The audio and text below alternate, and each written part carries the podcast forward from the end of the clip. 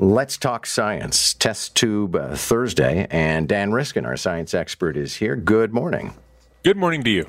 All right, so let's talk about alcohol and uh, how it makes you apparently approach attractive people you might not otherwise approach. Is that it? Well, yeah, I mean, the way I learned it was you, there's something called beer goggles. And if you are drinking alcohol, then people who would normally not look attractive to you suddenly become much better looking. And this is sort of an anecdotal thing that is passed on through the uh, you know the 20 year olds of the world to the younger 20 year olds who are coming in and it's told as as a truth um, but it hasn't been uh, rigorously tested according to researchers and so what they did is they wanted to see whether that's true so that what they did is it's a it's a pretty realistic uh, uh experiment what they did is they had pairs of men in their 20s, heterosexual men, come into the lab as a dyad so that they would have realistic social interactions with each other.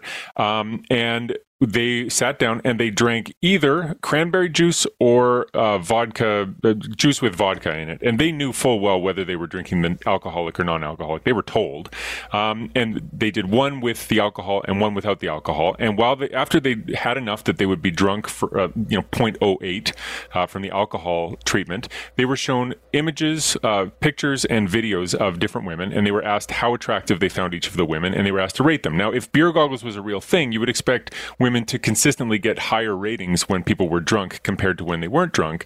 But that's not what they found at all. The ratings were consistent no matter whether people were drinking alcohol or not. Um, but they were told, uh, listen, for the next part of the experiment, you're going to have a chance to meet some of these uh, some of these people that you're seeing these images of. Pick four.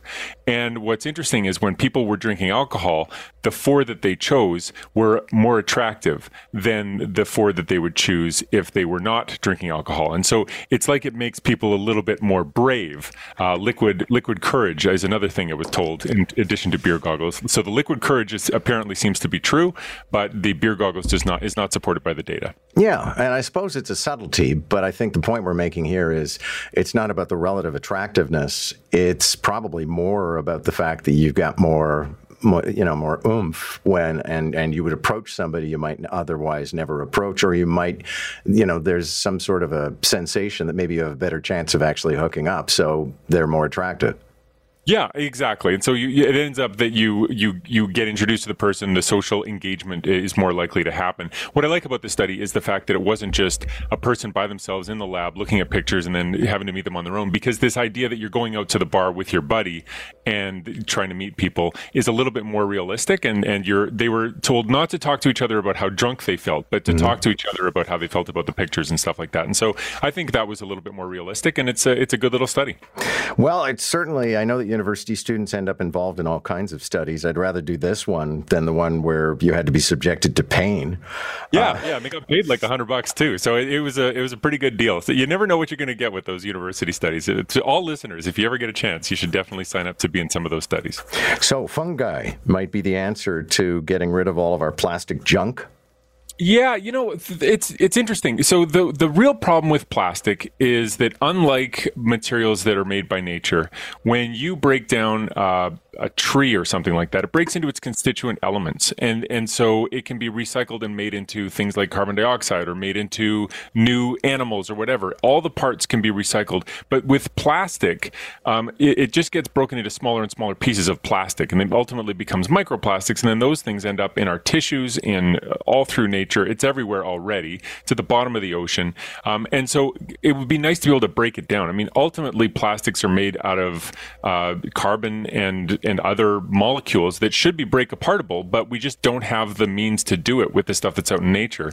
And so we're always looking for that solution to the problem. And researchers in Sri Lanka thought maybe that fungi that break down hardwood trees, which are, are chemically difficult to break down, as you know, because hardwood lasts a long time, um, maybe they would work. So what they did is they took a whole bunch of fungi from the forest uh, that were breaking down hardwoods. They isolated 50 different kinds of fungi, and then they gave them the opportunity to try to break down uh, these uh, these different plastics. And they say that it, it was successful. That uh, a lot of these uh, a lot of these different fungi were able to break down the plastics. Now, I haven't been able to dig deep into the paper to find out whether they're really chemically breaking down the plastic so that the plastic doesn't exist anymore and there's carbon dioxide released or whatever, it's been changed into other stuff, or whether you just have a big chunk of plastic that looks like it's going away, but really you just have a, a huge you know uh, field of microplastics all around it that are ultimately just as bad for the environment as the original plastic. So I have to dig a little deeper into this one, but it's an interesting and uh, promising